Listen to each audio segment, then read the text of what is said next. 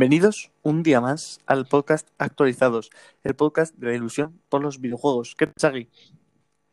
Muy bien, la verdad, aquí estamos de vuelta en, en el podcast a hablar un poco pues, de la, actualiza- la actualidad del, del videojuego, que hay, que- hay cosas que comentar. Sí, esta semana además yo me he excedido un poco, eh, he venido cargado de noticias y bueno, y también tenemos cosas que com- por comentar, como el pasado State of Play, que no pudimos cubrir. Mm. En el anterior episodio tenemos el Night City Wild Episode 2. Se ve que no es volumen 2, pero yo lo voy a llamar volumen 2 porque queda mucho mejor. Claro, sí. Esto del episodio queda. 2, a mí que no. Yo voy a enviar ahí un correo que lo cambien, que lo cambien. Pues nada, además, este verano, pues está siendo bastante movidito. Ya lo hemos repetido en muchos de los episodios. Y, y hay muchas cosas de las que hablar. Hoy tenemos, hoy sí que tenemos tema, aparte de los jueguitos, hoy tenemos el tema del Street of Play. No lo cubriremos en la parte de noticias, lo cubriremos eh, en la parte de después. Y también comentar un poco nuestra opinión sobre todo lo que está sucediendo en el, en el universo Cyberpunk. Que ya vamos teniendo más cosas y ya uno, pues a mí por lo menos, sí que me ha subido las ganas de jugarlo. Sí, esta vez ha molado más, la verdad. Esto lo han hecho más entretenido, más como más práctico, más imaginarte cómo lo vas a jugar. Así que ba- bastante bien. Pues nada, vamos a empezar con las noticias y espero que estéis bien todos, que juguéis muchos juegos y ya sabéis que si tenéis alguna idea más para aún estamos remodelando el, el podcast, como veréis, ya jueguitos ha quedado. Este es, va a Esa una es, la, eso es lo nuestro. va a ser una sección para siempre. Eh, como veis, estamos todo el rato metiendo cosas. Ya algún día por fin no se nos ocurrirá nada más que meter y, y ya pararemos. Pero hasta entonces vamos a seguir moviendo toda la estructura. Pero bueno, nos toca empezar. Vamos con las noticias.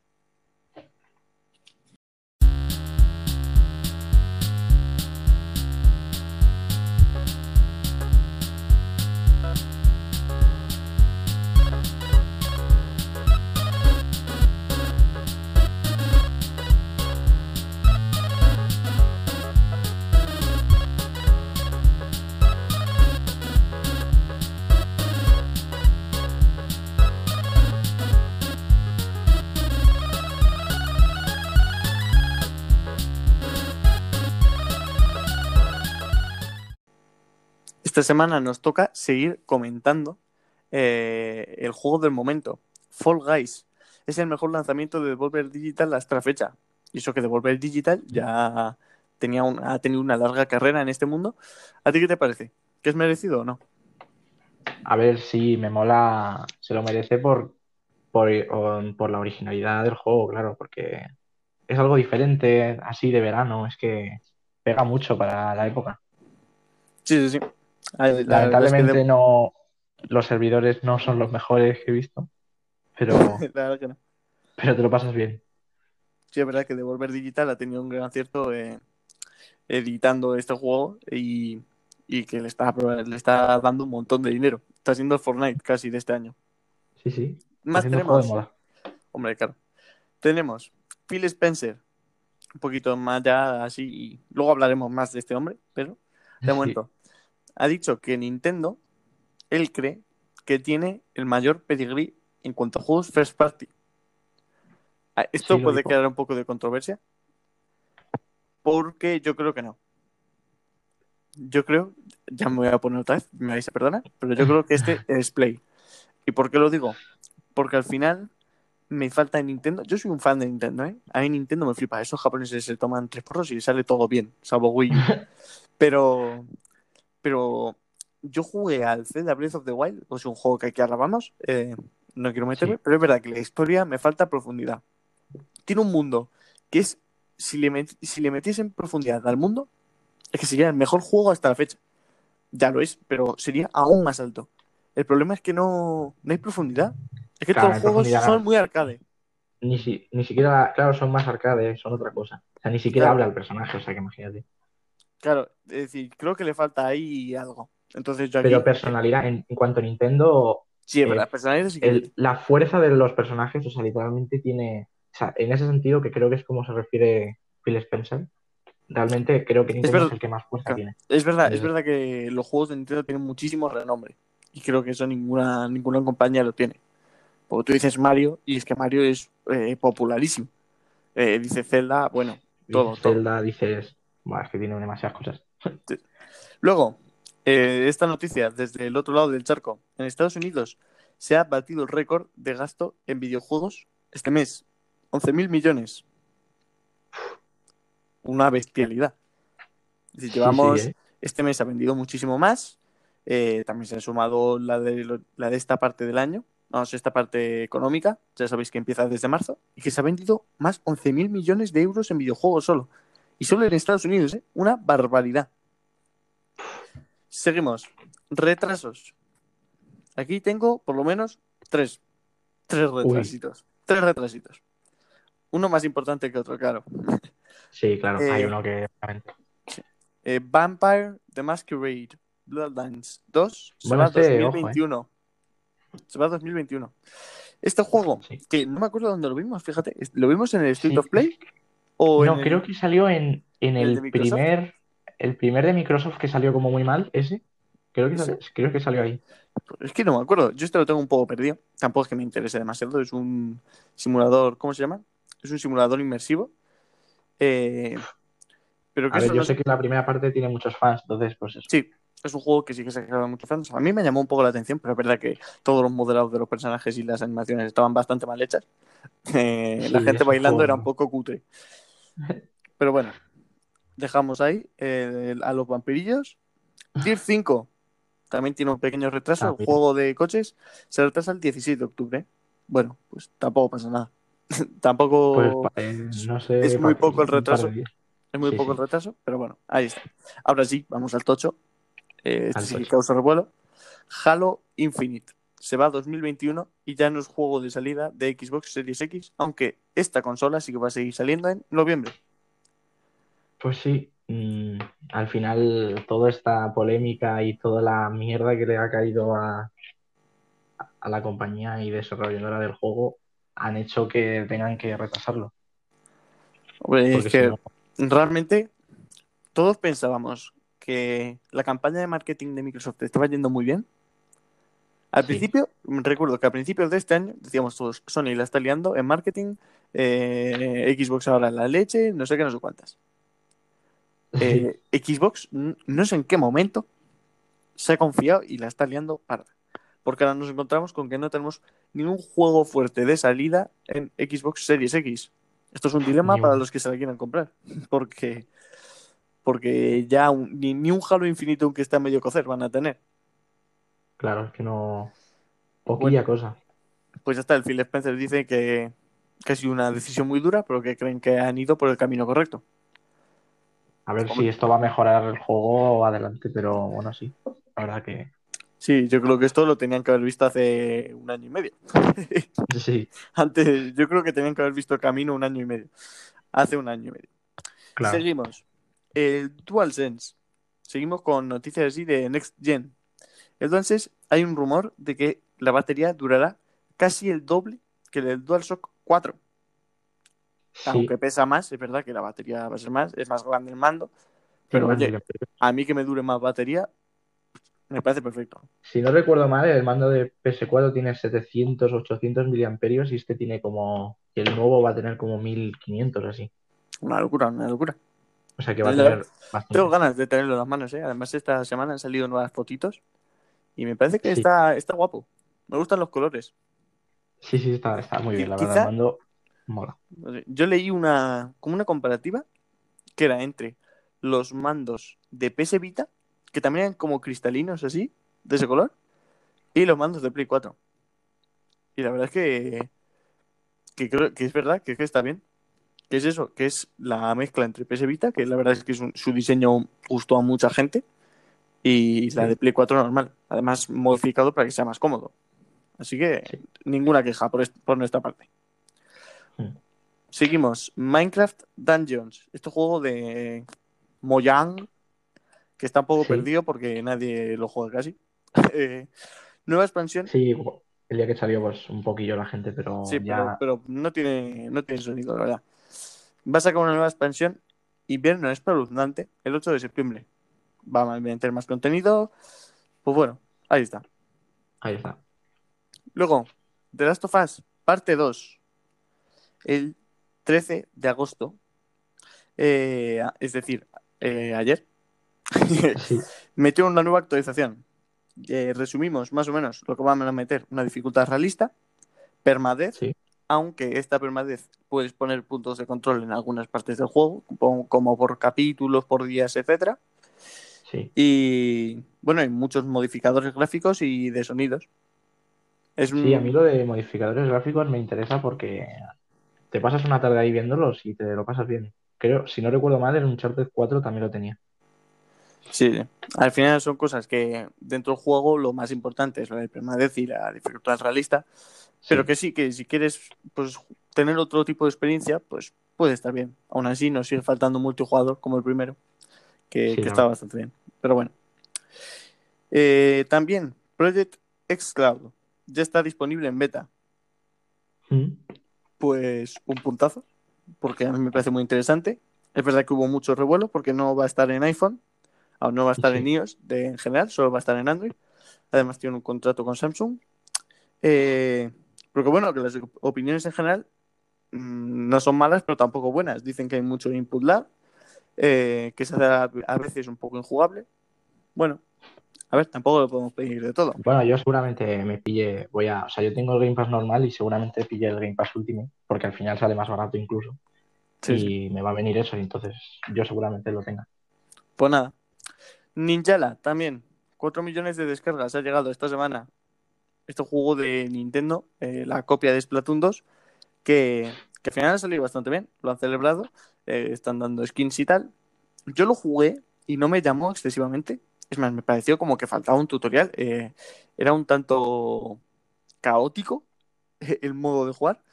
Pero bueno, que, que pese a ese inicio que no fue muy fuerte, pues está saliendo adelante. Y ole, me, me gusta, me gusta. Luego, otro rumor. Eh, va a haber una remasterización de Bloodborne para PlayStation 5 y PC. Pues Mm. el clásico de Sony, que, que como muchos otros, como Horizon Zero Dawn o Death Stranding, van a llegar por fin a otra plataforma, en este caso el PC. Pues Sí. oye, genial. Luego, Perfecto. Capcom eh, puede que aumente los precios en la nueva generación. Se lo están pensando. Eh, desde aquí le decimos que, Que, que no lo hagan. claro, que no lo hagan y que nos den ellos los 10 euros que nos van a subir. yo, yo, yo desde el respeto, ¿eh? pero que, pero que por favor que me los den, que los necesito. y luego, eh, otra que esto también ha generado mucho revuelo últimamente por Twitter. Epic Games Sí. contra Google y Apple. Diréis, ¿cómo, cómo se ha formado esto? Es decir, ¿qué tiene que ver Epic Games con Google y Apple? Pues muy sencillo. Eh, estas dos compañías americanas eh, tienen como un... no sé cómo se llama. Tienen el- en el contrato, cuando tú pones una aplicación en ella, eh, el 30% de ganancias se lo tienes Claro. que dar a él, a esa empresa. Sí. Y entonces Epic Games ha dicho, pues yo me paso esto por las narices y Sí. he hecho un pago directo para que le vayan todos los beneficios a él. Claro. Pues bueno, básicamente eh, Apple ha retirado Fortnite de su tienda, también ha retirado de, vamos, de la Play Store también ha sido retirado y, y Epic Games, así como modo de burla, ha hecho una parodia de un vídeo de Apple eh, como criticándoles. Sí, en un evento del Fornite que es un poco extraño. En el propio juego hay un, como un evento en el que te enseñan ese, esa parodia del vídeo de Apple.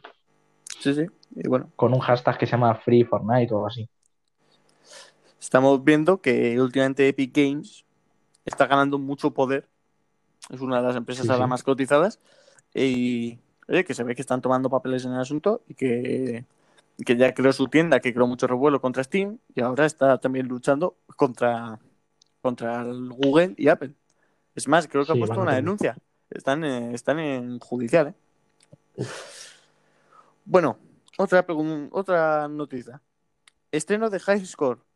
Muchas veces a muchos no sonará, pero este es el documental que va a hacer Netflix sobre la era dorada de los videojuegos. Mm. Pues que ya prácticamente queda nada. Es más, voy a Pues deciros sí. la fecha eh, de esta docu-serie. A ver si la encuentro, claro.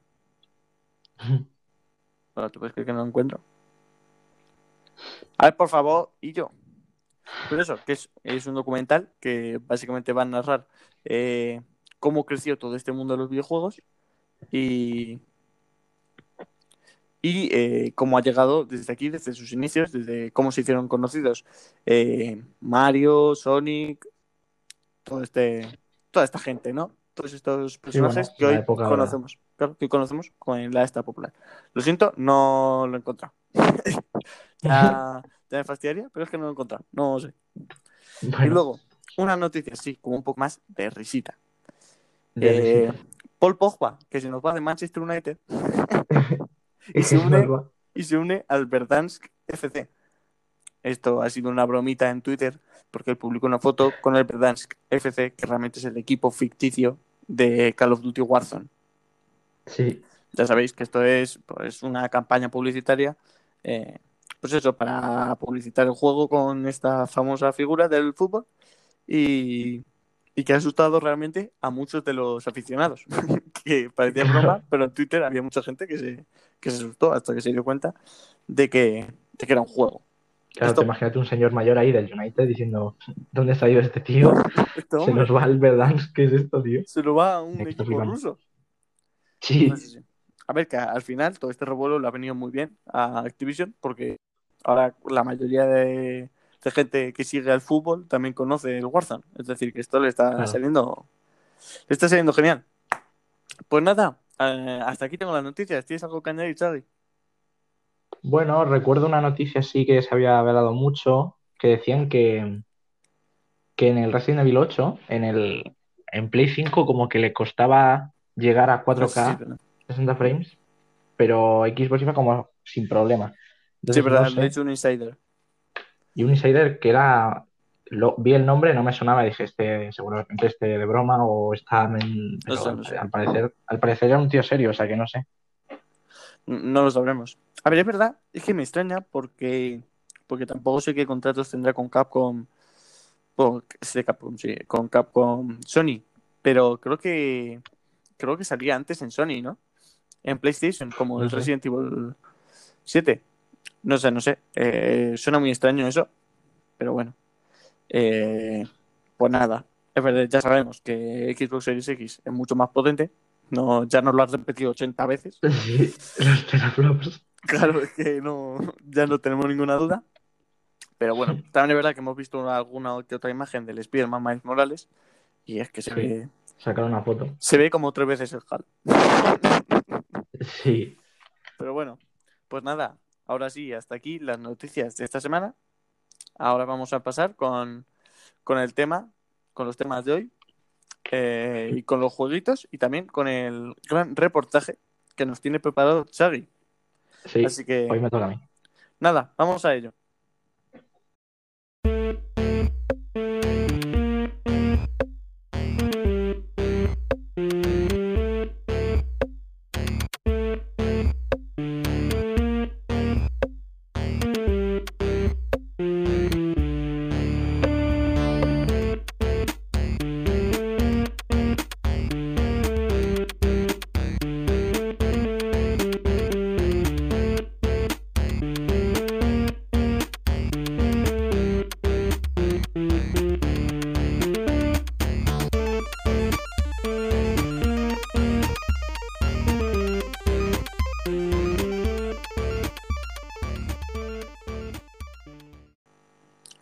Y en el State of Play de la semana pasada eh, enseñaron muchas cosas, aunque no tan importante. Es verdad que aquí lo hicieron bien.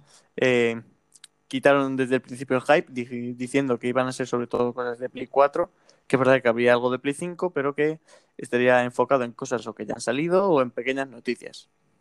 Lo primero que sacaron fue el Crash Bandicoot 4, It's About Time. ¿Qué, te- de- ¿qué tienes que decirnos de esto? Pues la verdad es que pinta, a mí me, me han entrado ganas, la verdad, porque yo era muy fan del Crash Bandicoot de antes y, joder, es que se, se ve que está bastante bien trabajado. Además, vamos a poder jugar como con muchos personajes, incluido con, con el malo, y que hay muchas mecánicas con las máscaras. Entonces, pues yo creo que va a ser un buen juego de plataforma. Sí, es verdad. Sigue la estética de la remasterización de los últimos tres. Sí. Yo, es verdad, tengo un tengo una relación amor-odio, porque es verdad que cuando era pequeño, sí que jugaba, pues creo que jugué al 3 con una amiga que jugaba al original. Pero luego he estado jugando a estos y he sido ca- incapaz de pasarme el primero. Ni siquiera el primero, ¿eh? No he llegado ni a la mitad del juego. Es Es que es complicado, ¿eh? Se nota es- que... yo, yo soy muy penoso para esto. yo creo que ya os daré, os iréis dando cuenta, según pasen los episodios del podcast, de que yo soy muy negado Con la máscara, claro. Con todos. eh, claro, es verdad, aquí espero que las máscaras por lo menos no tenga que ir a buscarlas eh, a un Claro. recinto del FBI, pero sí es verdad que le- había muchas mecánicas como cambiar la gravedad y tal, que estaban muy bien. Y es verdad que eso de jugar con un montón de personajes, cuanto menos eh, llamaba la atención. Así que espero que este juego de Toys for Bob eh, salga bien, porque la verdad es que es una de las mascotas de, de Naughty Dog y de Activision que, que, oye, que es muy querida por, por, todo, por todo el mundo de los videojuegos. ¿Qué Mm. más? Hitman 3. Enseñaron un poco más, pero lo verdaderamente importante es que cuando salga este juego podremos jugar a los tres juegos en PSVR. Mm. Pues una buena noticia, además lo que se vio, tenía pinta de que ibas a poder jugar a todo en las sí. VR y bastante bien, la verdad. Yo no tengo unas, yo no tengo realidad virtual, pero, pero además se veía muy bien y tiene, tiene pinta de estar muy bien trabajado, que es algo Mm. que le faltaba. ¿Qué más? Eh, Braid, este juego de puzzles inglés, que van a sacar la Anniversary Edition. Es una aniversario un poco rara porque será a los 13 años. No me he jugado juego, a lo mejor el número 13 tiene algo que ver, pero, No sé. pero no tiene pinta. no tiene pinta. Así que llegará en 2021 a Play 4. No se ha dicho nada de Play 5. Pues bueno, un juego que juega mucho con, con el tiempo, con los viajes en el tiempo y que estaba muy bien y que encantó a mucha gente. Así que. Bueno, Charlie, te dejo a, a ti hablar de este. De Pathless. Si te acuerdas de, De cuál claro. A ver, si no recuerdo mal, es que había como muchos juegos que se parecían al, al Zelda Breath of the Wild en la conferencia. Vale, pues es el de las flechitas. Pero que no te acuerdas muy bien. Pues este, a ver, si no recuerdo mal, este es el que... A ver, un momento, es que no me acuerdo muy bien, ¿eh? El de Pathless es, sí, A ver, cuéntame un poco. Es un juego eh, en el que la principal mecánica es moverse y disparar flechas, al que además no hace falta apuntar. Lo dejaron muy claro. Es Vale, un juego es. indie. Es un juego indie bueno, pues dilo tú. Ya está, ahora me callo. Sí, sí, a ver, había una parte que era como mucho, había mucho fuego y estaba toda la pantalla como muy rojo, pero más o menos, o sea, estaba bonito, más o menos, o sea, feo no se ve, pero, pero Sí. no sé, o sea, se veía como muy frenético también. Yo lo veía como muy falto de mecánicas. Era muy de puzzles. Es verdad que la parte que más me llamó era justo eso del fuego, porque era como muy vistoso, daba como más, más gama. eh, Aparte que se veía muy bonito, efectivamente. Mm. Va a salir en Play 4 y en Play 5.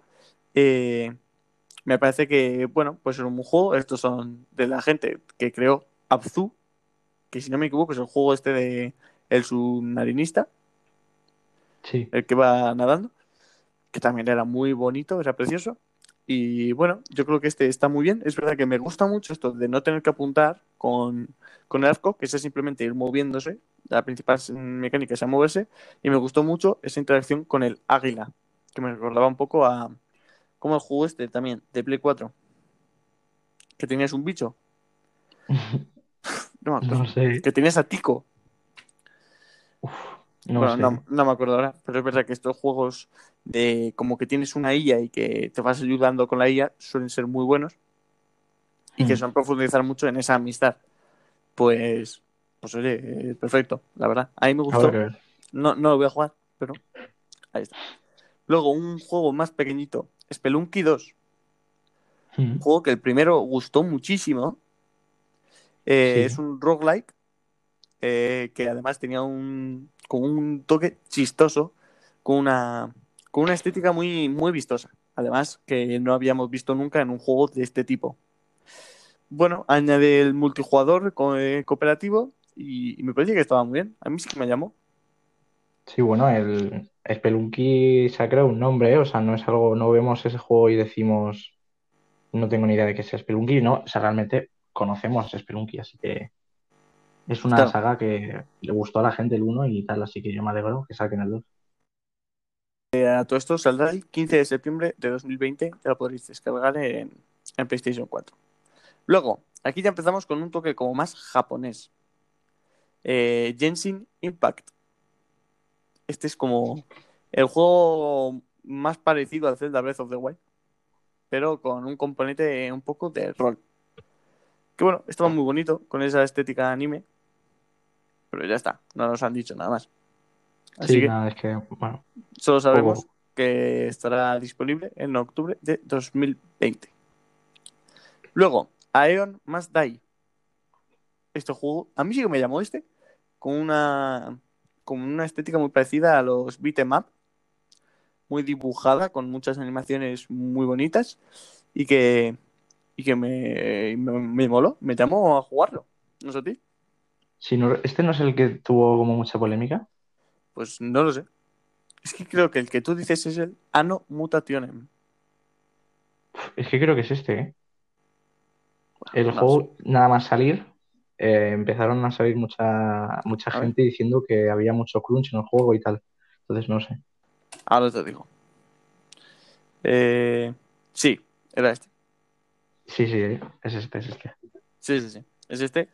Que bueno, que es una pena que, que haya crunch. Esto ya lo hemos dicho, ya lo hemos dicho con Cyberpunk, con el de Last of Us Parte 2, pero que bueno, que es que es algo que no se puede quitar. No, no se puede hacer nada. Ah, es que no sé. Mm, Del No, crunch es es que- que es difícil hablar porque es que todo, todos los videojuegos son un mundo, ¿no? Tampoco Claro. sabemos cuánto personal hay y tal. Pero bueno, un juego que por lo menos era bonito.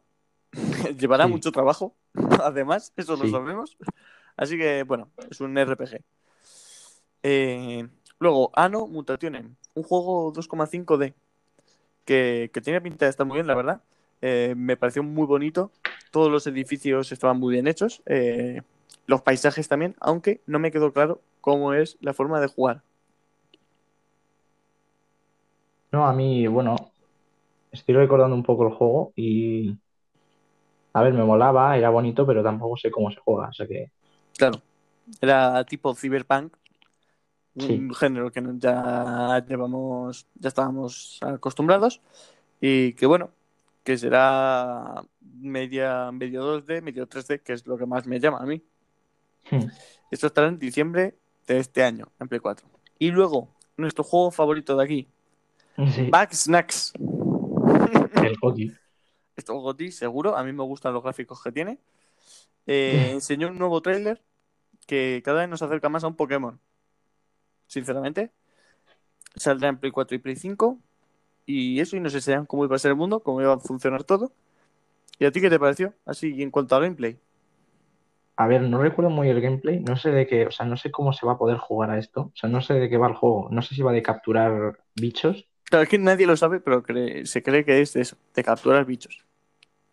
claro, creo que el protagonista será el que habla a la cámara este, el, la es un foca rara. periodista.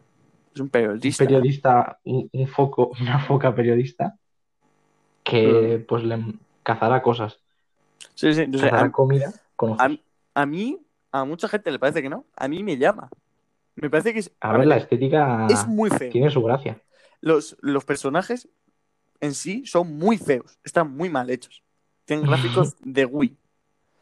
Pero, pero los animalillos están muy bien hechos. Hechos con pizza, con... Vamos, a mí Sí. las como las aves estas hechas de pizza. eh, es que todo, todo. A mí me pareció que era...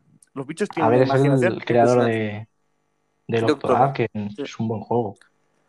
Bueno, no sé, yo tengo ganas de probar este juego por lo menos. A ver si ponen una demo, porque me parece interesante. Qué, feo, qué feo, sí. Vale. Pero oye, que, que la gente se lo ocurra. Yo estoy viendo aquí un animal que está hecho con...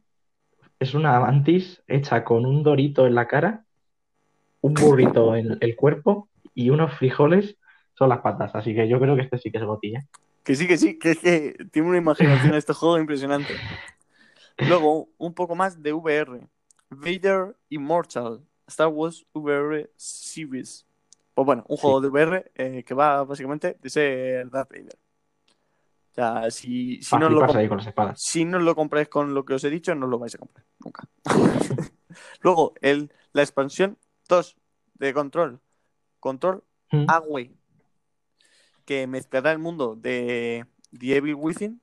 ¿No? ¿Era The Evil Within? No sé si me he No, colado. Devil Within no. No, de Alan Wake, creo. De Alan Wake, de Alan Wake, perdón. Sí, sí. Que mezclará el mundo de Alan Wake y Control. Y dicen que, Sí. Eh, que próximamente sacarán un juego que junte los dos universos. Esto ya es un rumor, pero oye, Control, que es un juegazo, estuvo nominado al GOTY. Sí, También sí. lo quiero jugar, lo tengo para probar.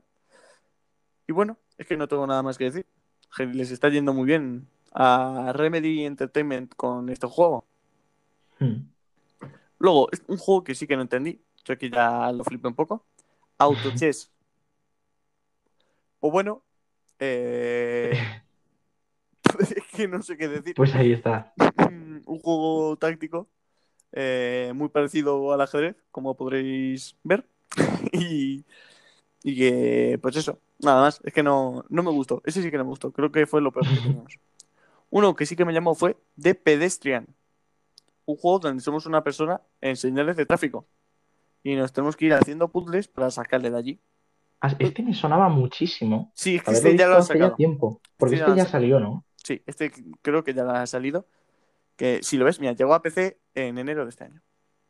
Mm. Así que sí, pero eso que me, no sé, a mí me gustó.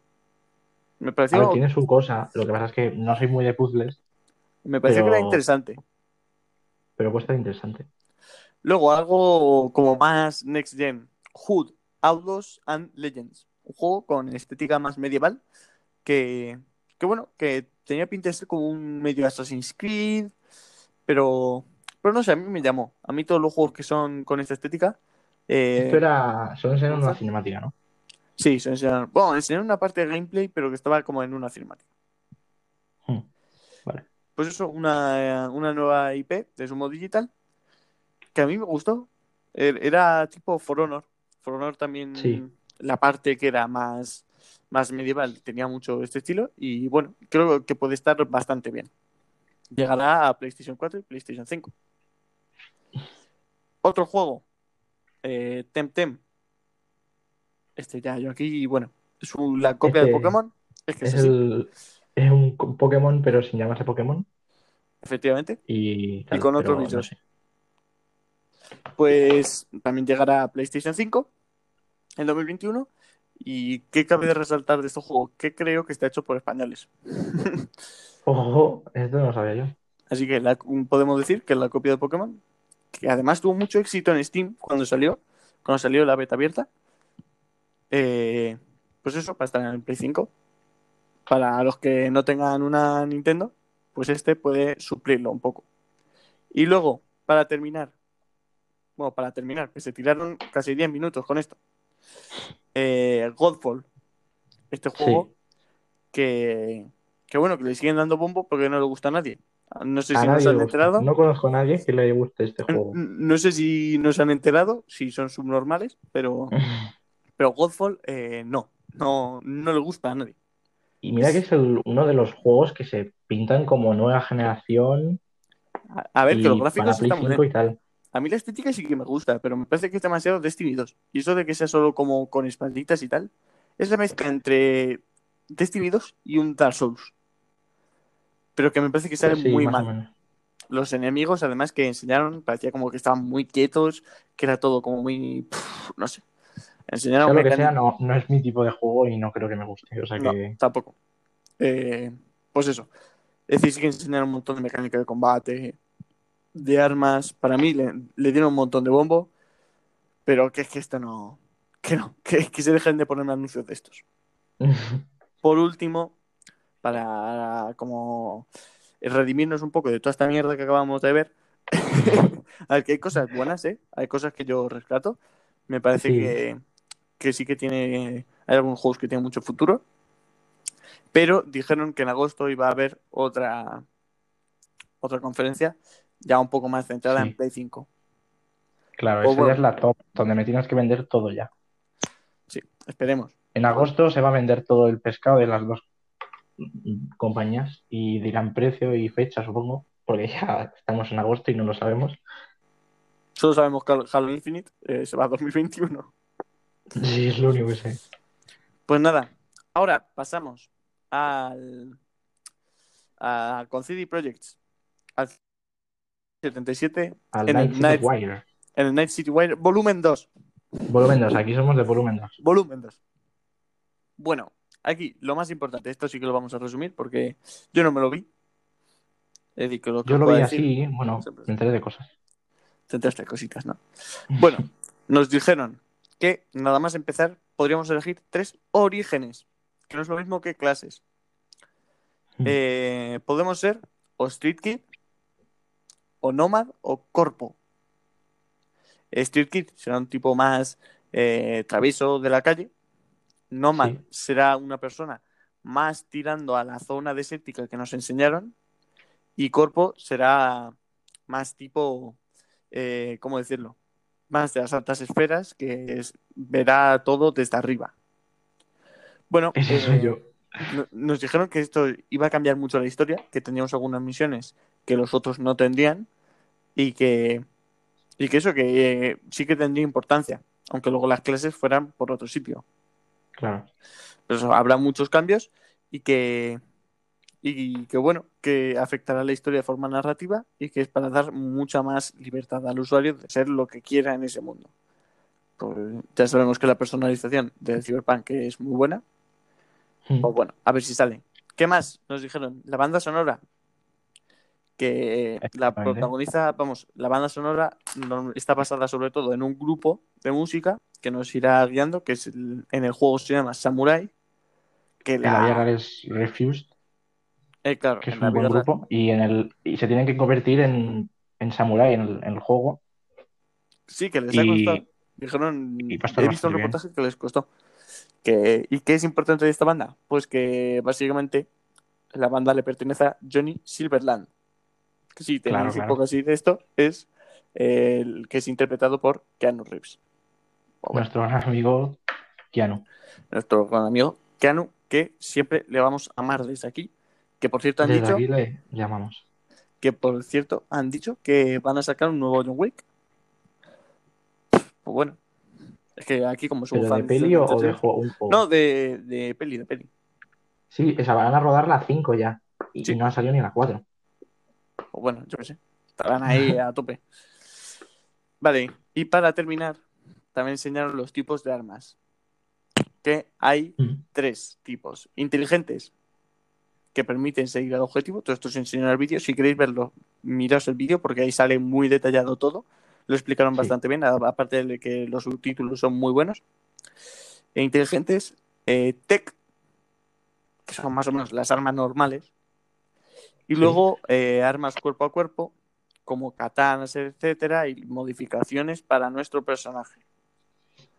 Que además han dicho que las armas no se comprarán, como en otros juegos, sino que tenemos que conseguirlas de enemigos o en cajas escondidas. Pues bueno.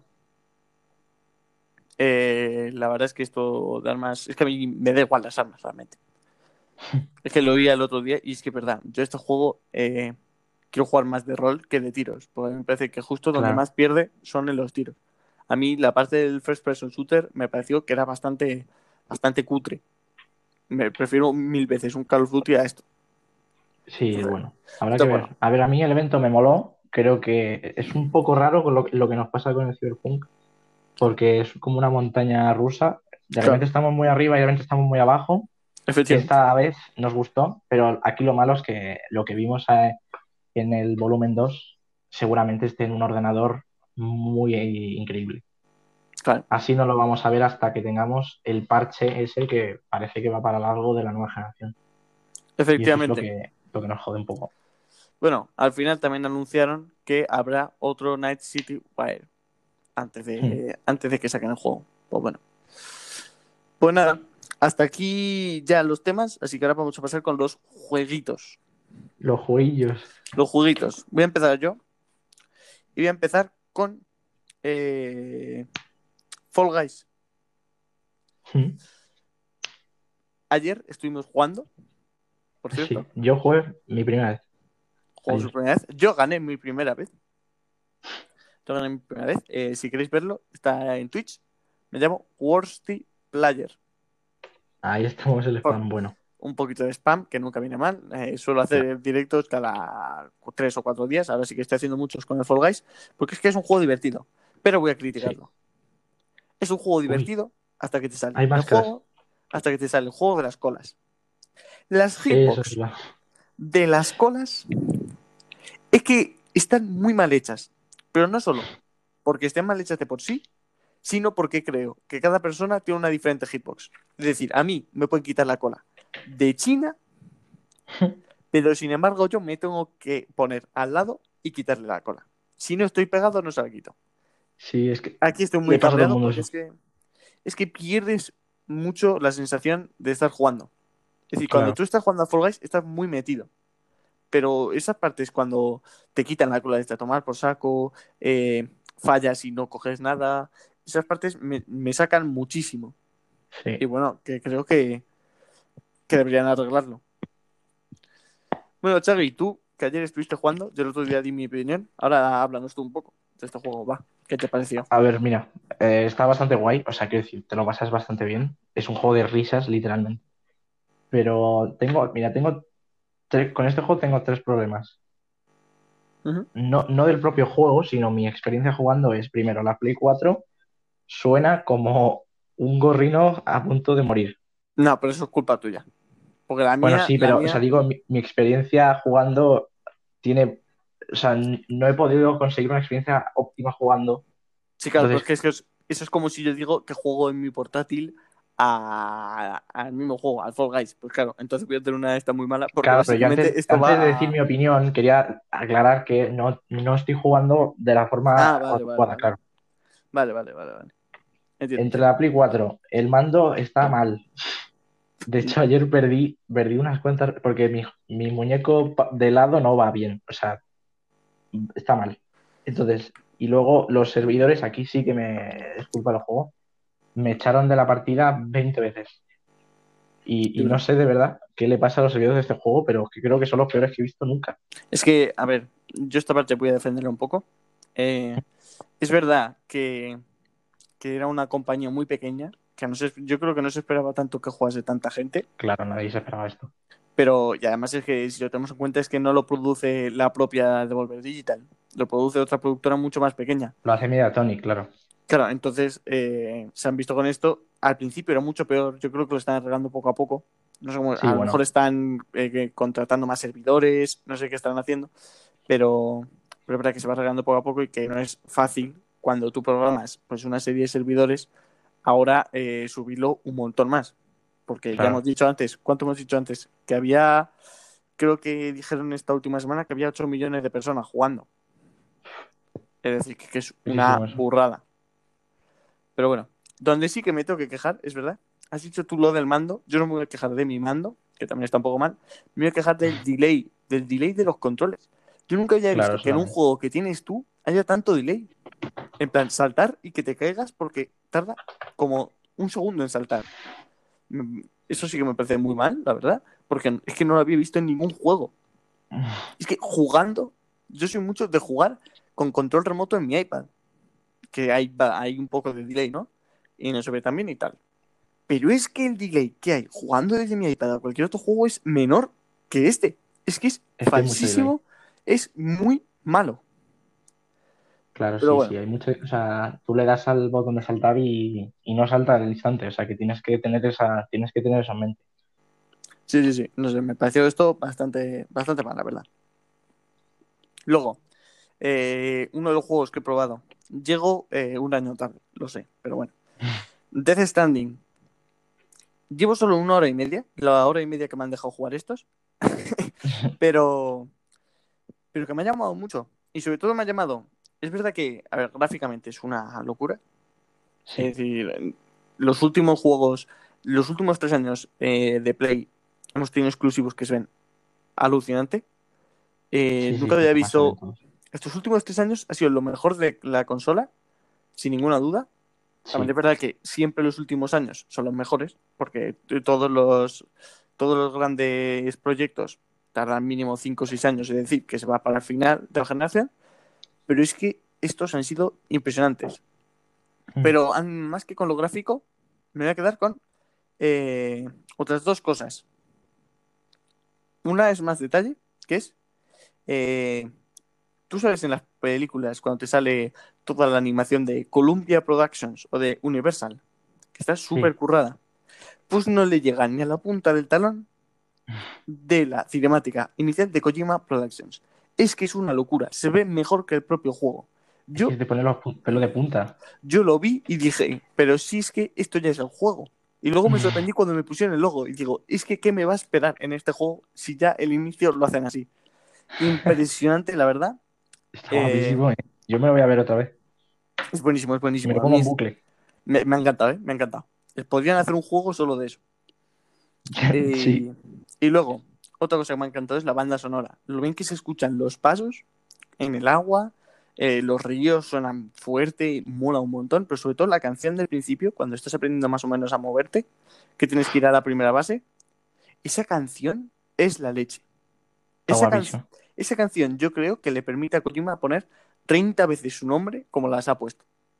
Si, Sí, si- si no me pone esa canción, eh, digo, bueno, pues Kojima te has pasado. Pero es que me ha puesto esa canción y yo, es que Kojima, ponme lo que quieras. Es que como si me pones grande en la pantalla, así tapándome todo, Kojima, pues yo te Kojima. lo compro, yo te lo compro, porque es que Es me que el juego es, una locura. es una excusa para, para poner su playlist de Spotify prácticamente. Que sí, el sí, sí. Kojima ha cogido su playlist de Spotify y la ha puesto. Eh, Y está es- guapísimo porque de vez en cuando te encuentras, hay veces que suele como escasear la música y de repente estás en un momento. En el que te pone una canción y, y te vienes arriba, tío, de verdad que es, me encanta la música del juego y lo bien implementada que está. Sí, sí, es que es. A mí me flipó además, pero no solo la música, sino todo, todos los sonidos que hay. Eh, luego, Mm. las texturas también me han encantado mucho. Me parece que es verdad que en general el juego no tiene muchas cosas que, que cargar, Claro. pero eso lo utiliza para cargar súper bien. Eh, la lluvia, que si el suelo, que si las montañas, todo eso, el musgo. Es impresionante. Es decir, que es que al final es un completamente una maravilla visual. Sí. Ah, y ahora- las animaciones del personaje están Claro. muy bien. Ahora ahí voy, efectivamente, eso también. Pero ahora voy a las quejas. Una de mis quejas es que la primera hora y media creo que estuve controlando al muñeco. Déjame que cuente. Menos de 20 minutos. estuve jugando una Sí, hora y el principio es... y sí. me parece que es, es verdad que Kojima sabemos que es muy cinematográfico. Que le gusta Sí. mucho esto de clase peliculitas. Pero es que yo me metí a jugar. Es que creo que para jugar una hora. Vamos, he llegado. También es verdad que lo dejé justo en la parte donde ya sí que me dejaban moverme más.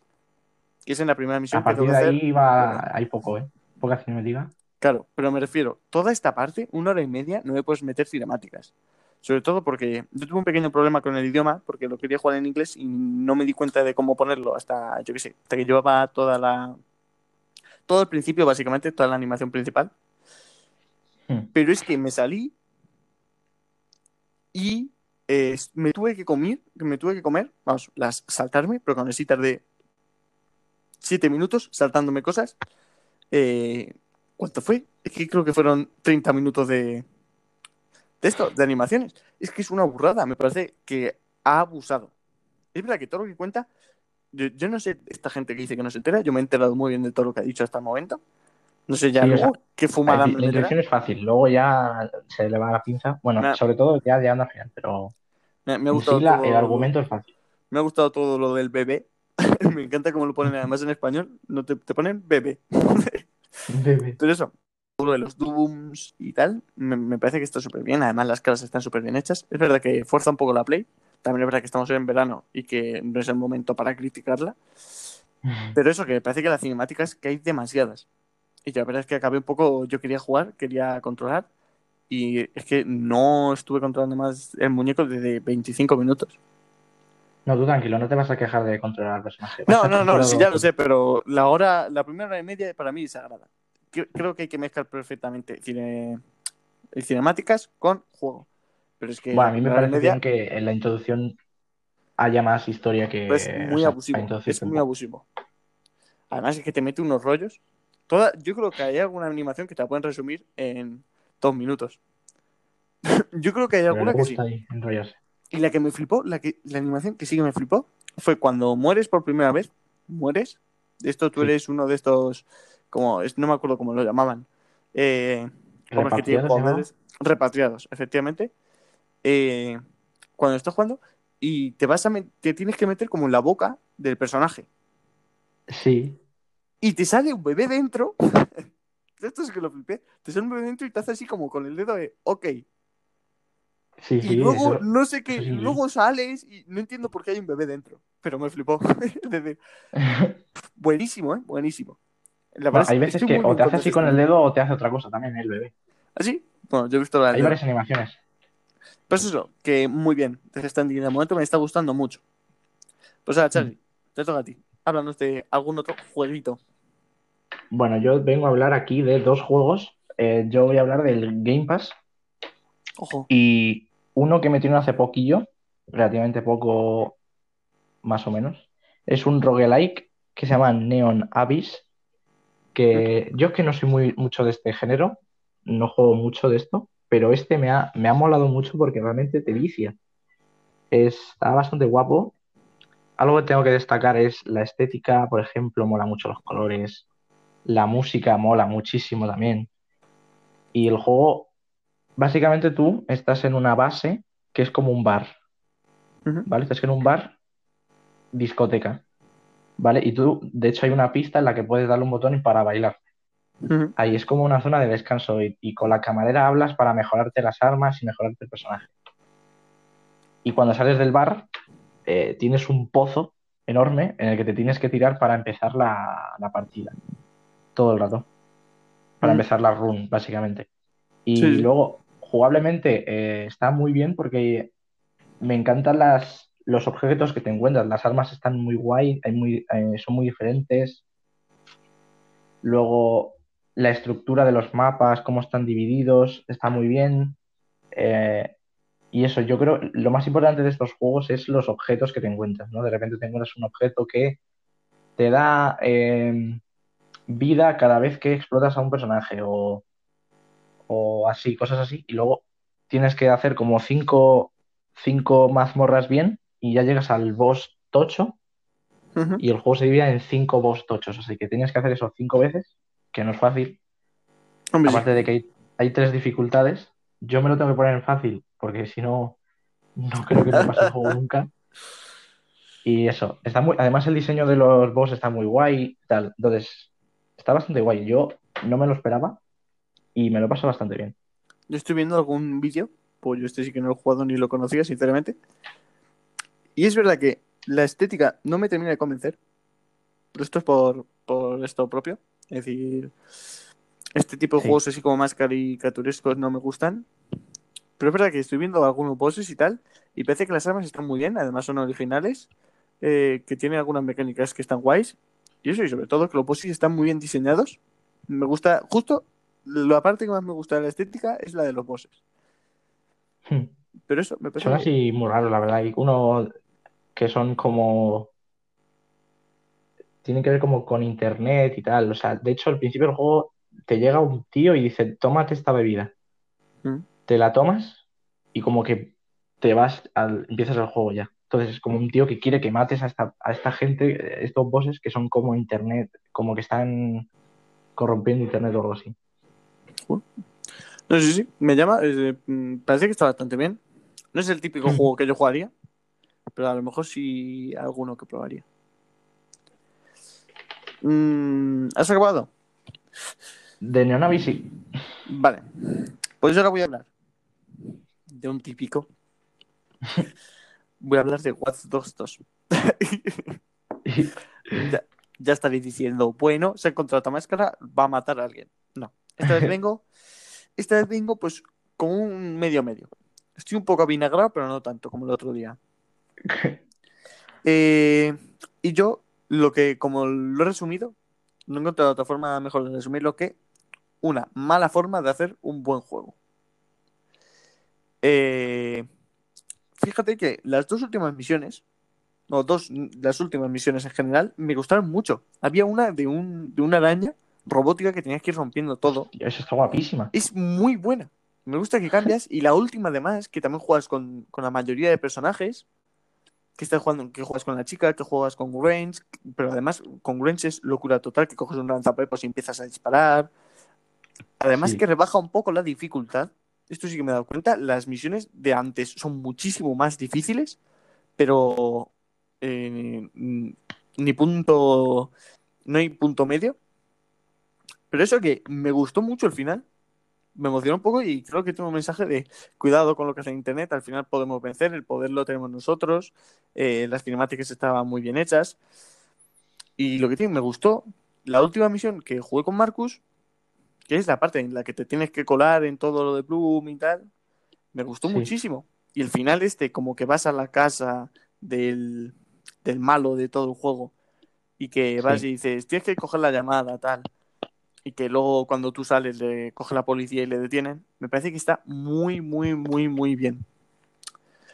Y por eso me parece que las partes malas que he ido viendo durante todo este tiempo que lo he estado jugando, como esto de dividir las misiones, que me parece totalmente un delito, eh, la conducción también que es un poco mala, mm, es que no sé, todas las veces que te hace dar vueltas, porque sí, ir a por máscaras, Claro, Eh, eso siempre jode ir a por máscaras.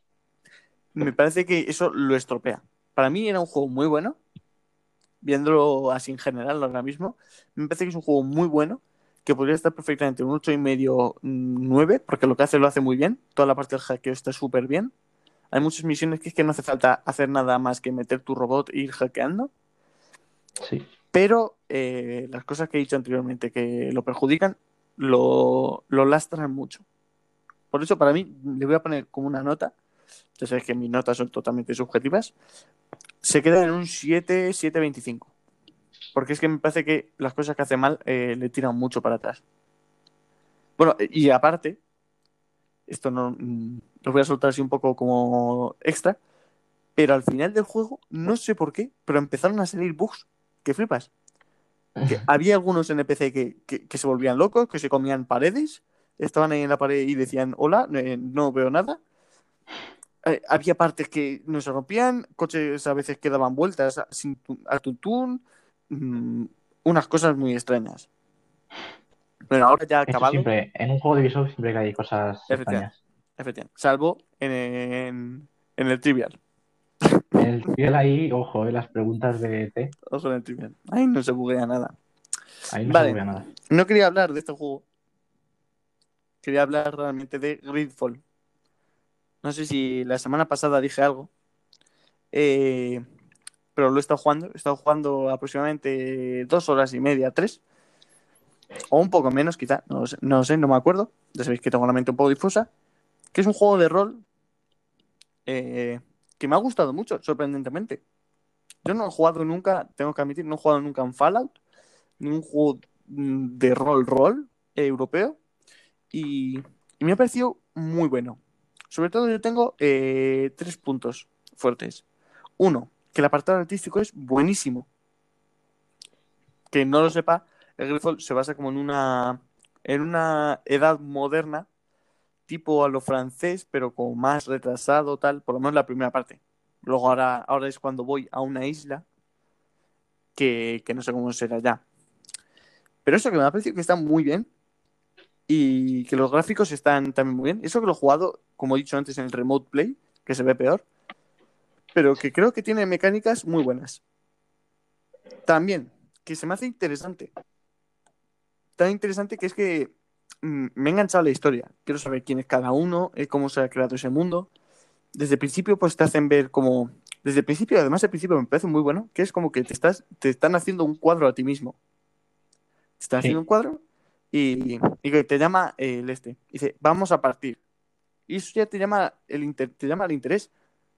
Eso ya se dice directamente al cerebro eh, a Claro. dónde me tengo que ir, qué tengo que hacer. Y te van explicando todo poco a poco, que si eres jefe de mercaderes, que si eres sir no sé qué.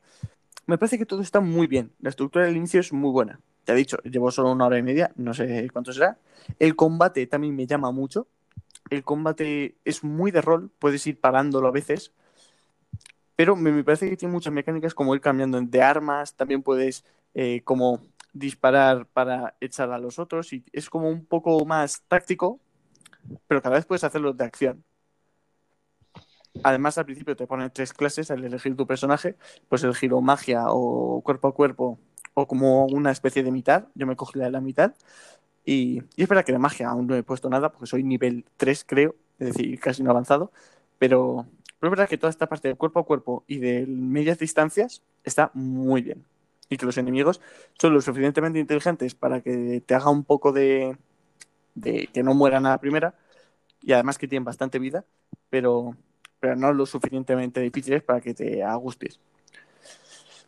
Eh, y luego otra cosa que me ha gustado, que creo que es el punto fuerte, buenas misiones secundarias. Yo ahora mismo creo que no he hecho ninguna misión principal aún. Me he quedado al principio, me he hecho como, yo qué sé, tres o cuatro misiones secundarias, que son bastante largas y que están bastante bien. Hay una de, de un tío que está engañando a no sé quién. ¿Qué más? He estado jugando una de que han perdido a uno de sus grumetes.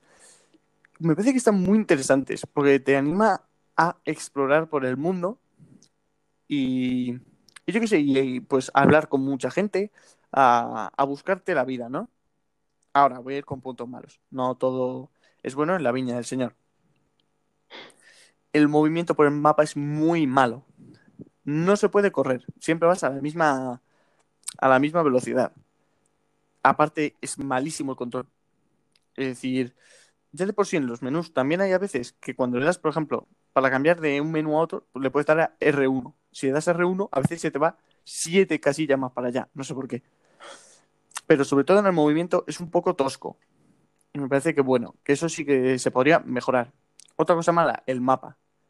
Tiene eh, en el Skyrim, por ejemplo, arriba del todo hay como una pequeña tira que si vas girando te van saliendo los iconos ahí y que te puedes ir guiando por eso. Pero el mapa está muy, muy accesible. El problema es que en este juego el mapa no es tan accesible. Está en el menú, pero no en el menú como, yo qué sé, está en el menú junto a las misiones que has hecho, junto al inventario, tal. Es un poco, aparte de que hay dos mapas, uno de todo el mundo y otro de donde estás en ese momento, me parece que mm, ahí escasea un poco. Mm, ¿Qué más decir? Es que yo creo que ya está. El modelado es muy bueno de los personajes de toda la ciudad y, y me quedo sobre todo con esos fallos, que el movimiento y el mapa son muy malos porque nunca sabes a dónde tienes que ir y te, te obliga a estar mirando todo el rato el mapa para saber por dónde tienes que ir. Pero bueno, me parece, pues eso, un muy buen juego, la verdad. De momento, me está gustando. Total- totalmente recomendado. A quien le guste el tipo Fallout y cosas de estas, recomendado. Pues nada, Y Charlie, está para, para el Plus, ¿no? este está en el PS Now. No, en el Plus. Es que no Ah, sé no, el- el PS a lo mejor el Plus lo dieron. Vale, vale. Es que no sé, salió, creo que salió hace un año, un año y medio. Pero eso, no sé, tampoco debe estar, no sé, mira, voy a decirlo ahora mismo. ¿A qué precio está? Mira, Gridford eh, está publicado además por Spiders. Que eso es muy buen juego y que cuesta, mira, en Steam, por ejemplo, para quien lo quiera jugar en plataforma de PC. Que además tiene buenas notas, ¿eh? tiene un 8. Nada, Ojo. está a 50 euros. Bueno, Y en Play supongo que estará lo mismo. Y eso que tiene un 8 que me parece que un. Y eso que tú sabes que yo soy de RPG, soy... no tengo ni idea, ¿eh? Pero eso, ya. me parece que, que, oye, que ahí me anima a jugar. Y estoy, la verdad, estoy enganchado un poco. Pues nada, ya te dejo vía libre. Bueno, yo el segundo juego que he hablado hoy es otro juego de Game Pass, que este sí salió hace tiempo. ¿Mm? Todavía no me consigo pasarlo, pero mi intención es pasármela. Y es otro juego de, publicado por Devolver Digital y está hecho por Sabotage Studios, ¿vale? Es eh, The Messenger, ¿vale? Es un juego pixel art muy... Un pixel art muy sencillo, ni siquiera diría que es muy bonito, está bien. Y es, es 2D, es scroll lateral. Y es un juego en el que básicamente creo que un poco el- la gracia del juego es que está como hecho mal a posta. O sea, no es que esté mal hecho a posta, sino que es como un, un diseño súper, súper antiguo. Sí, O sea, un juego que incluso, o sea, tú solo jugando puedes darte cuenta de varios fallos que a lo mejor todos los, los enemigos no tienen IA, no tiene inteligencia artificial, son muñecos que hacen, se mueven para un lado y para otro, y aún así es complicado el juego. Y luego el diseño de, de niveles también es muy antiguo, tiene... De hecho, puedes atravesar las barras negras de arriba del mapa, o sea, de, de la pantalla puedes atravesar las barras negras, cosa que no tiene ningún sentido. Pero... Y eso, como que tiene un toque así como muy antiguo, muy... que literalmente te sientes estar jugando a un juego que haya salido hace muchísimo tiempo. Y creo que es una sensación bastante agradable. Y, por ejemplo, mira, la historia va de que eres un, aprendiz de ninja en el que de repente vienen unos, unos demonios a, tu pueblo, a tu, a tu casa. Y el caso es que hay como una profecía que dice que el héroe del norte eh, vendrá a salvarnos. Entonces viene un, un, tío que es el héroe del norte y te da un pergamino a ti y se tienes que llevarlo eh, a tomar por culo a una montaña que está tirando a la derecha todo el rato. O sea, scroll lateral, derecha. O sea, básicamente ahí empezamos a ver un poco la broma del juego. Literalmente el juego te dice que vayas a la derecha todo el rato. Scroll lateral, derecha. De eso el juego. Y desde ese momento eres el, el, de Messenger, eres el mensajero en el que tienes que llevar un pergamino y, y eso, eh, atacas con un botón y ya estaría, no hay más. Y los enemigos son muy sencillos. Hay uno que tira una ah, bola y otro que se mueve para, para los lados. Cuenta, cuenta, ¿qué quería decir? Que este, además, este tipo de juegos esto, es un juego que se ríe de sí mismo, de su naturaleza. Eso es. Y que, y que esto es algo famoso porque ahora eh, uno de los juegos que yo muy alabado, especialmente por este tono como más cómico, ha sido el Mario Paper de Origami King, que también se ríe mucho de como de su componente rolero, de todos los papelitos. Es como consciente de que está hecho para ser divertido, para hacer bromas. Hmm. Y creo que de Messenger, aparte, como luego, ahora me gustaría que hablases un poco más de esto, pero sobre todo en la parte del mercader, es muy consciente de que es un como una parte muy, un juego muy cómico que está hecho mal a propósito, pero que es un juego porque quiere, es un muy buen juego porque quiere, eh, se ríe de sí mismo, básicamente. Se ríe de sí mismo y quiere, pues, disfrutar de, un juego que por sí solo, si lo ves, dirías, no, si no sabes qué es, dirías, esto es de la época de los Metroidvania, de los 90, pero que no, que está hecho desde hace poco. Sí, bueno, mira, para, hablando de lo que has dicho del mercader, tú vas avanzando y ya llegas como a un portal, ¿no? Que son los puntos de guardado entras y, es una tienda en el cual hay un tío que es sin duda es el mejor personaje de la historia de los videojuegos, que es el mercadero. Es un tío, eh, yo literalmente he estado, me he reído con el juego, eh, o sea, he soltado carcajadas y todo porque es que de verdad que hay cosas bastante graciosas. El tío, eh, nada más, nada más hablar con él, el tío te dice, bueno, mira, te explico aquí tienes tu árbol de habilidades, donde compras las mejoras, ¿sabes? Como diciendo, es totalmente constituido, es un juego, se está riendo de sí mismo todo el rato. Luego, eh, una parte muy graciosa es que ahí dentro de la tienda puedes hablar con él o también te puedes un poco mirar eh, alrededor y hay como un armario, que es una figura muy, muy misteriosa en el juego y tú le, eh, puedes darle para abrir y te sale una línea de diálogo y dice, no lo toques. Y tú, como buen jugador que eres, vuelves a tocar. Y así todo el rato. Hasta que llega un punto que dice, como sigues haciéndolo, te voy a soltar una línea de diálogo que no vas a poder ni soltar, no vas a poder soltarla, y además va a ser muy aburrida. Y tú la has dado, ¿no? Y tú la has dado, y el caso te, te lo dice, y dice, ala, tú te la has ganado y no puedes saltarla, realmente tienes que escucharla entera. Y además es increíble porque es que mola mucho lo que te dice, porque es, es filosófico, dice que no sé qué, algo sobre la felicidad y tal. Y, tú te la comes y dices, venga, va, ahora a ver, a ver si me vuelves a abrir el armario. Y otra mecánica del tendero es tú le puedes, puedes hablar, bueno, en el juego dice charlar, mejorar arma y ya está. ¿Vale? Y tú le das a charlar y a medida que vas en el juego puedes charlar de varias cosas. Por ejemplo, si llegas a una nueva área, te pone hablar sobre el área actual y te cuenta la historia de, la de esa área. Y hay veces que simplemente tú puedes darle a charlar y dice, cuéntame algo, cuéntame una historia. Y te cuenta una, un cuento súper chorra de típico cuento que le cuentas a un niño de moraleja y ya está. Y, y mola mucho porque a veces incluso concuerda con la propia historia del juego. Sí, y, sí.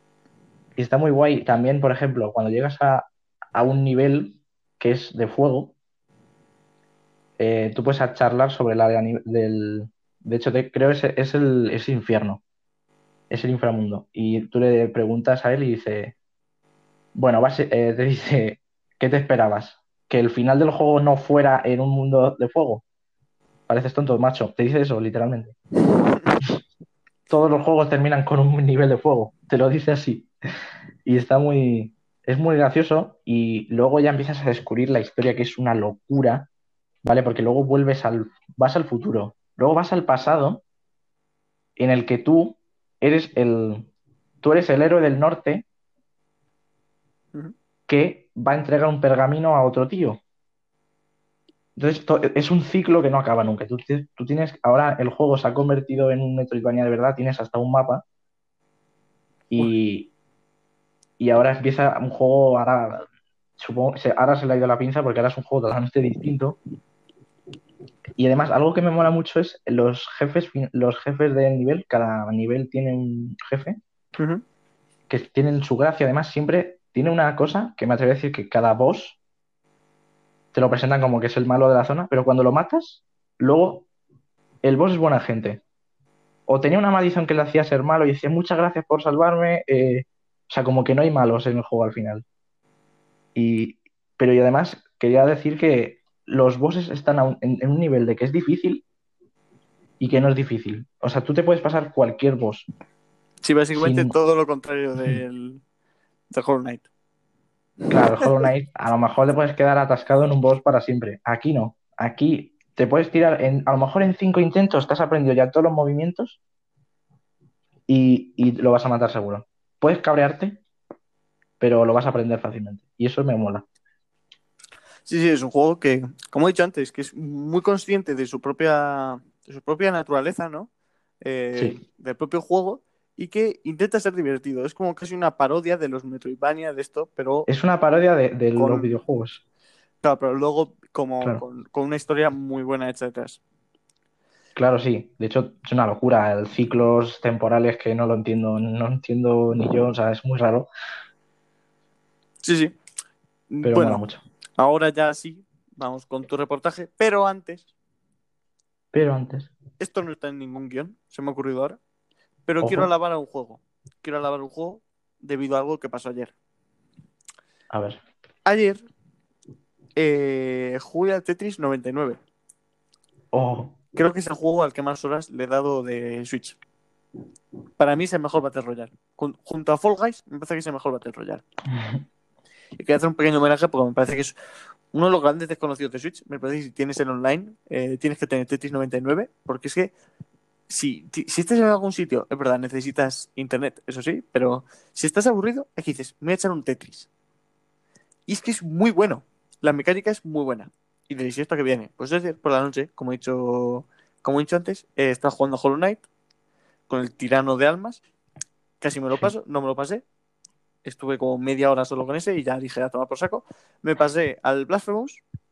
En el Blasphemous me morí casi al, al instante de conse- conseguir un, un punto de guardado.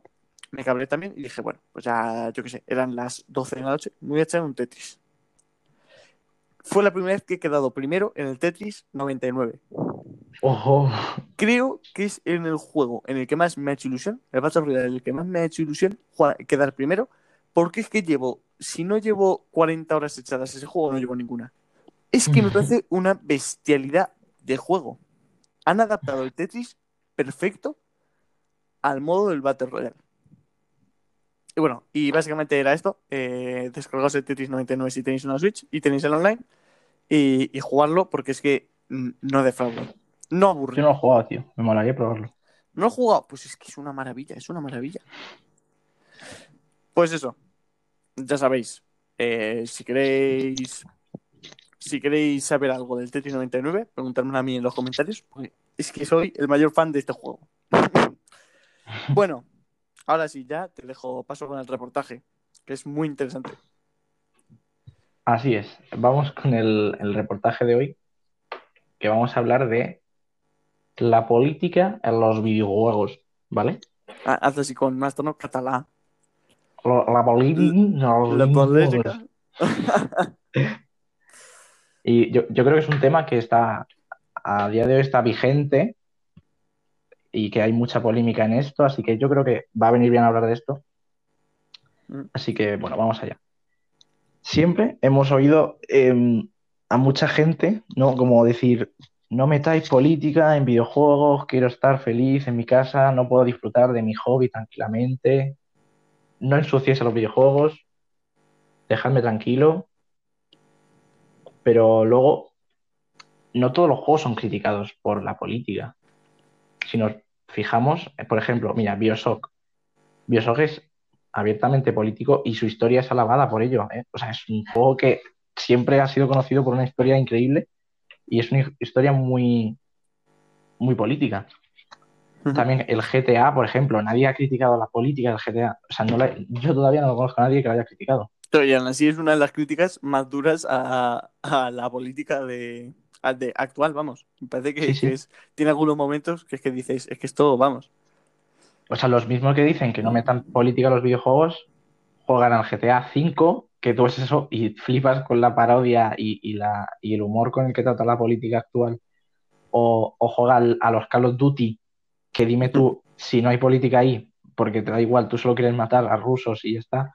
O, o, o yo qué sé, eh, el Wolfenstein, nadie se queja del Wolfenstein y su política. Y, y también es política. Bueno, no te creas, ¿eh? El Wolfenstein sí que está un poco más en el punto de mira, que lo siento por cortarte, soy muy Mm. pesado, pero, pero sí que, y además es que en Alemania eh, el Wolfenstein está casi cambiado totalmente porque todos los símbolos nazis no están. Es decir, Ah, es un poco... No están, no están. En todas las esvásticas y todos los símbolos nazis, en el, en el Wolfenstein no están, están prohibidos en Alemania. Para que veas que sí que tiene un fuerte un fuerte y como contenido político. Claro. Pero bueno, pues pues sí. claro, pero eh, tú, o sea, la frase de no metéis juegos en política la dice gente que, Sí, que lo juega juegos con política, sí. ¿no? Y como que no, que no metan la política que, ella, que a ellos le molesten, ¿sabes? Y, y, qué son las polémicas que- reales que habla esta gente. Esta gente, eh, vamos a decir unos cuantos ejemplos de política eh, que ha habido últimamente que, eh, que, no, que quieren que estén. Por ejemplo, The Last of Us 2 tiene homosexuales. Increíble agenda política, la verdad es que se han pasado. Tiene se han pasado. Buah, no puede ser. Esto es agenda política, claramente lo están haciendo para vender. Ni que lo subiera en Eh, las calles, ¿eh? Es que tú vas por la calle, eh, ¿cuántos crees? Eh, cero, buah, de, dos, demasiado. Eh, segundo, banderas LGTB en Warzone. Buah, no duermo. No duermo pensando que hay banderas LGTB en Warzone, la verdad voy a llorar. Con el Rocket. En el Rocket, en el Jars 5 también. A esta gente pues le molesta. Otro, otro, otra cosa es que a día de hoy eh, personajes femeninos del Mortal Kombat están más tapados que antes. O sea, tú jugabas un Mortal Kombat antiguo y literalmente todas las mujeres iban en bikini demasiado poco tapado. Sí, Ahora, básicamente tapadas. todo, todo, en todos los juegos así más de, más de lucha, realmente. Y bueno, a día de hoy los han tapado un poco y les han jodido la paja. Lo sentimos. Eh, ya no te puedes hacer la paja, lo siento. Eh, el mundo ha cambiado y, y, oye, mira, si tapas a un personaje femenino, no pasa nada. Eh, luego, este es el ejemplo que más loco me parece. No, mira, lo voy a dejar. Ant- voy a decir uno antes. Eh, por ejemplo, eh, la polémica que, que hubo en Battlefield 5 con mujeres en, el- en la guerra. Eh, no entiendo muy bien. Eh, supongo que a ver, realmente estamos acostumbrados a ver en pelis, en videojuegos, que todas las guerras mundiales se han hecho por eh, estadounidenses rubios, que están todos buenísimos, que son blancos todos muy fuertes. Ah, pero espera, espera. ¿En el, en el Battlefield 5 puede ser una mujer? En el Battlefield 5 hay mujeres. Ahí va, pues yo esto no lo sabía. Acabo de descubrir un mundo. Joder, pues hubo una polémica muy grande. Pues no, lo sabía, lo juro. no lo y la gente se cabreaba porque, claro, habrá visto dos pelis de Segunda Guerra Mundial en la cual solo hay hombres blancos heteros ahí y, y- y en el Battlefield 5 hay mujeres, porque en la Segunda Guerra Mundial hubo mujeres, así como dato. Por ejemplo, en, como dato. en la URSS, en la URSS creo que había eh, francotiradoras y, no solo había, que había más. había una, brigada entera de solo mujeres. Y eso que la gente, la gente literalmente se quejó porque hu- hubiera mujeres en el Battlefield 5. Y, y ahora vamos con el, el ejemplo más loco que yo creo que es que la gente no, no, entera- no se ha enterado muy bien. El tema del Cyberpunk 2077. Decir que un juego Cyberpunk es político porque puedes escoger cuerpo y género distinto, tú en el Cyberpunk puedes escoger eh, diferente, puedes escoger un cuerpo y un género que te salga los huevos. O sea, hay como mucha libertad en ese sentido. Pero el hecho de decir que el Cyberpunk es político, por eso cuando un juego Cyberpunk obviamente es político porque es Cyberpunk, Claro. porque Cyberpunk va, todas las cosas Cyberpunk van sobre un sistema económico que se ha ido a tomar por culo, que el dinero ya ha sobrepasado límites insospechables, en el que eh, el dinero ya importa más que incluso la vida de las personas, o incluso que ya te da igual tu propia, el cuerpo es simplemente una, un- una armadura y que no, no importa nada tu cuerpo.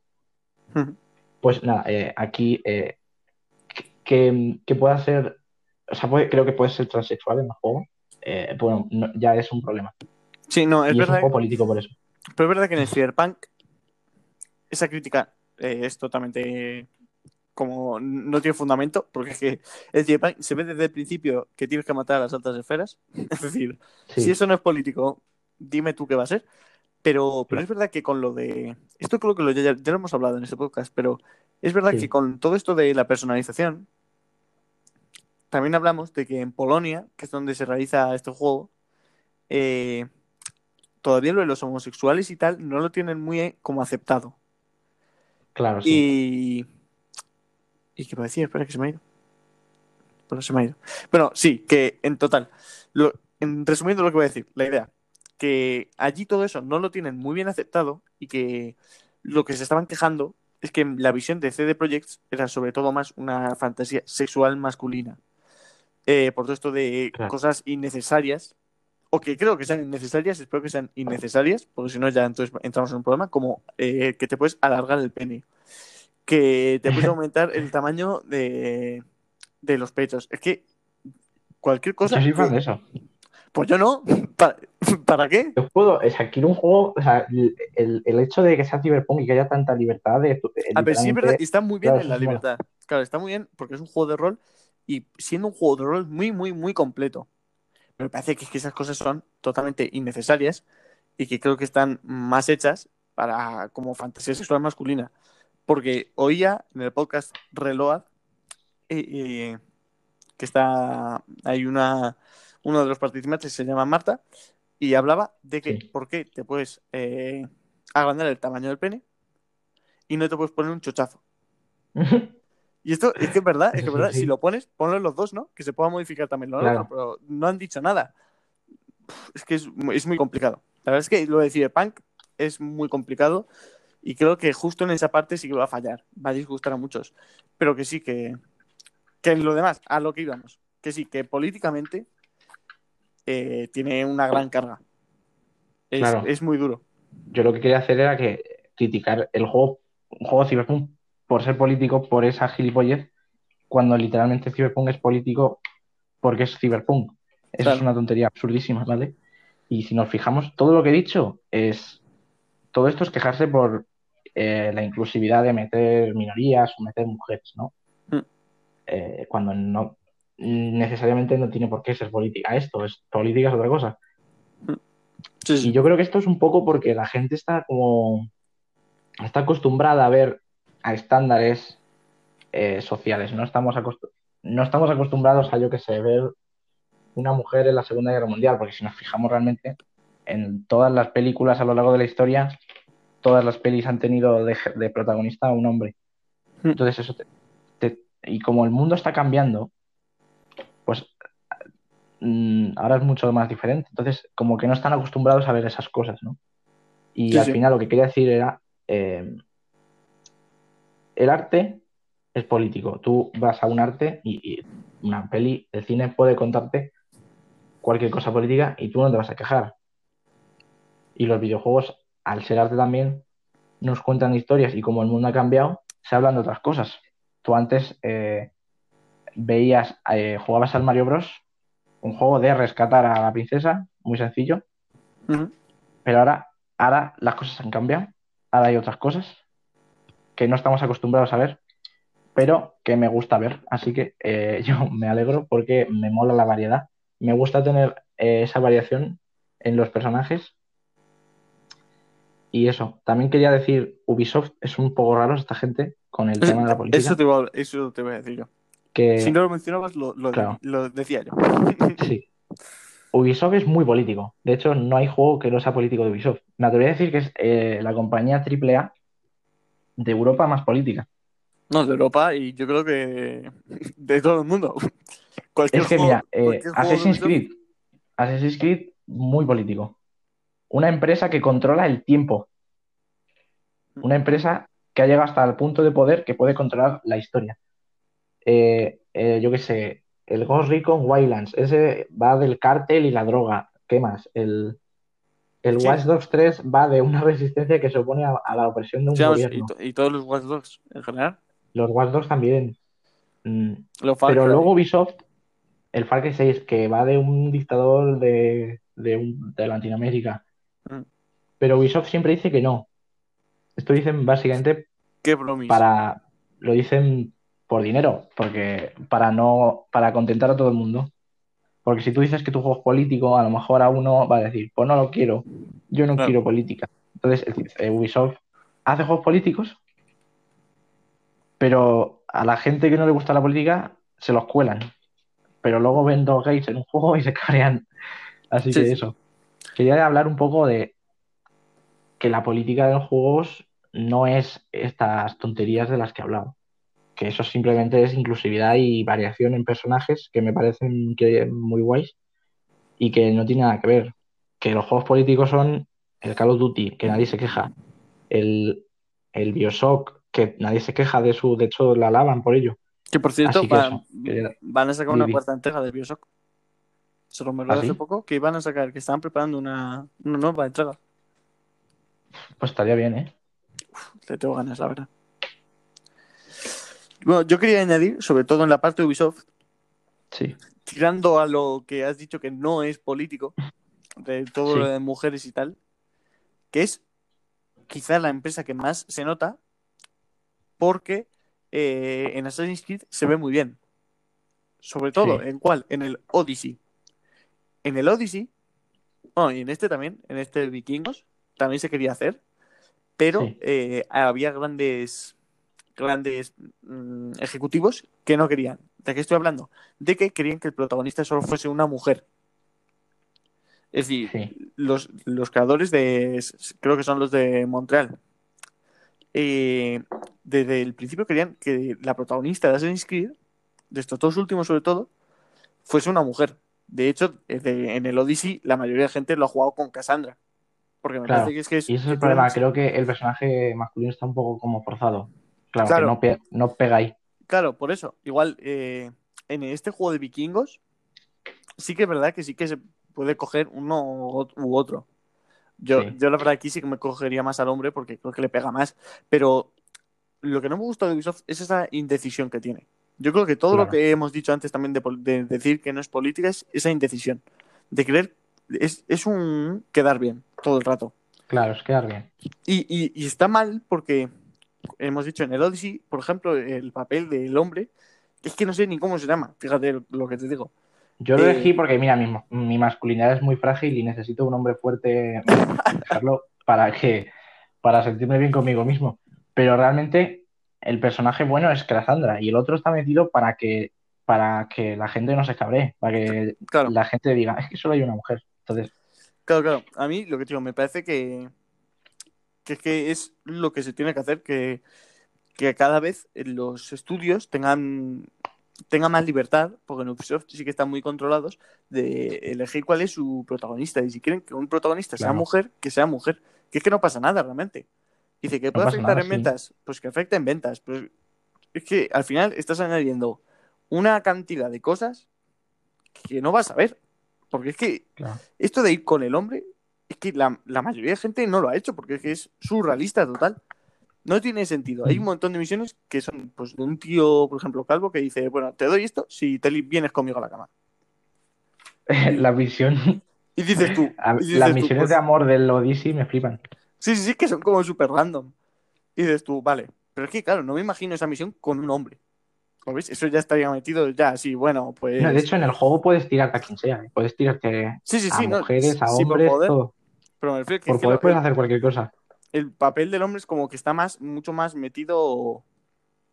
Que se ve que el que estaba hecho bien es el de la mujer. El otro está Claro. simplemente que lo metieron, crearon a un tío fuerte con el pelo largo y ya Claro, está. y ya está. Pues bueno. Mm, ¿Algo más que decir? Bueno, no, ya estaría realmente. Pues, pues bueno, hemos acabado con esta reflexión, eh, más tirando a Mm. filosófica. que, que es verdad, eh, estoy muy de acuerdo con algunas cosas que has dicho, sobre todo con esto del The Last of Us Parte 2, que es un juego que yo defiendo mucho. eh, todas las decisiones que han tomado los guionistas. Además es que tiene sentido, fíjate, voy a hablar un poco más de esto. ¿Tiene sentido Vamos. que Ellie sea homosexual? La gente que se queja que dice, bueno, es que la metieron homosexual porque, pues yo que sí, por meter todo esto de la inclusión social y tal. Yo te digo, pues no. Porque si nos damos cuenta y nos vamos al primer juego, Ellie eh, una vez la intentaron violar, de hecho.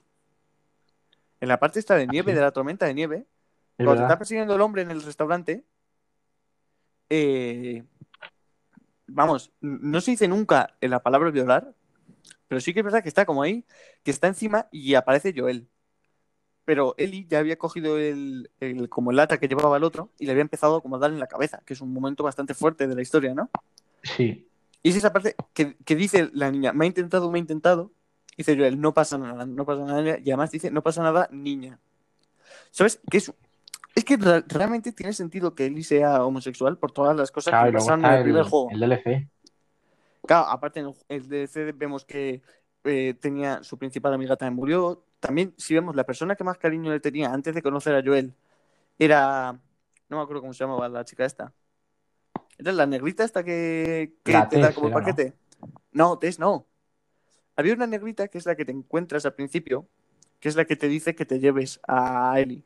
Ah, sí, vale. La que, la, la, vale. No me acuerdo, ¿eh? Se me ha ido. Claro, no, no me, no me acuerdo cómo se llama. Y, y lo que te digo, y dice, pues es que llévatela, por favor, eh, que la quiero mucho, pero es que estoy que no puedo. Es decir, que en general, eh, Eli ha tenido muchas malas situaciones con, con hombres, ¿no? Tiene mucho sentido Sí. a lo largo de la historia. Además que tampoco hace falta un argumento increíblemente in- eh, espectacular Claro, es para hacer uno quiera. O sea, ningún juego eh, argumenta que un tío sea de cero. O sea, que quiero decir, da igual. Claro. Sí, pero lo que digo que justamente en este juego me parece que es más pecado eh, que, mm, como echarle la cara a eso cuando sí que está justificado, ¿sabes? Claro, está bien, está bastante bien justificado. Está justificado. Pues bueno, yo con esto ya he acabado. Otro Estoy- podcast estoy en el que hablamos de The Last of Us 2. Es que, es que nunca, nunca, ¿eh? Nunca. El día que Nunca no hablemos, hablamos, ¿eh? el día que no hablemos ni el Hollow Knight ni el The Last of Us Part 2, este podcast se acaba. Se acabará la primera temporada. bueno, pues nada. eh, estoy muy de acuerdo con todo lo que has dicho. Y es hora de terminar el podcast. Así que ya sabéis, gente, si queréis eh, comentarnos algo, pues tenéis los comentarios. Estamos trabajando, intentando, mejor dicho, eh, conseguir poner el podcast en YouTube. Para la gente que, que, oye, que tiene más que tiene más dificultad pues en descargarse eh, Spotify y tal. También estoy intentando que llegue a Apple Podcast. Estoy intentando que llegue a todos los sitios así más famosos. Pero bueno, hasta entonces, ya sabéis, comentarnos por los comentarios. Si queréis ampliar vuestra información, ir a la página Live in Games, mi página. Si no, ya sabéis, eh, comentarios de aquí mencionándome. Os agradecería que en Twitch también me siguierais, porque ahí sí que estamos Chag y yo, a veces que jugamos al Rocket, jugamos al Rainbow, bueno, jugamos como más a lo competitivo. Ya sabéis, Worsty Player. Y pues nada, hasta aquí el podcast de, de esta semana. Eh, desde ahora, desde ahora, esto es una noticia que tenemos que dar, desde ahora, a ti no te lo he dicho, Chagui, eh, la voy a dar yo ahora. Como estaba A viendo ver. que hay muchas veces que estamos teniendo problemas entre semana, Sí. Eh, desde ahora los podcasts los vamos a publicar el sábado. Va, me parece mejor, ¿eh? Yo es creo decir, que sí. que desde ahora eh, los podcasts los podréis oír desde el sábado. Este podcast que estamos grabando el viernes 14 de agosto lo estaréis oyendo el 15 de agosto. Hmm. Así que espero que no, espero que nos venga mal. eh, lo sentimos mucho, pero es que te- no tenemos tiempo para luego editarlo y subirlo. Así que nada, luego ya seguramente cuando acabe el verano también cambiará de también cambiará de día. No sabemos, seguramente cambiará el lunes. Pero bueno, que espero que os haya gustado este podcast. Eh, espero que, que sigáis aquí con nosotros, que nos sigáis oyendo, que sigáis disfrutando de todo lo que estéis jugando y que ya sabéis, si nos tenéis que decir algo, en los comentarios. Eso es, despedís, así que adiós, gente. Adiós.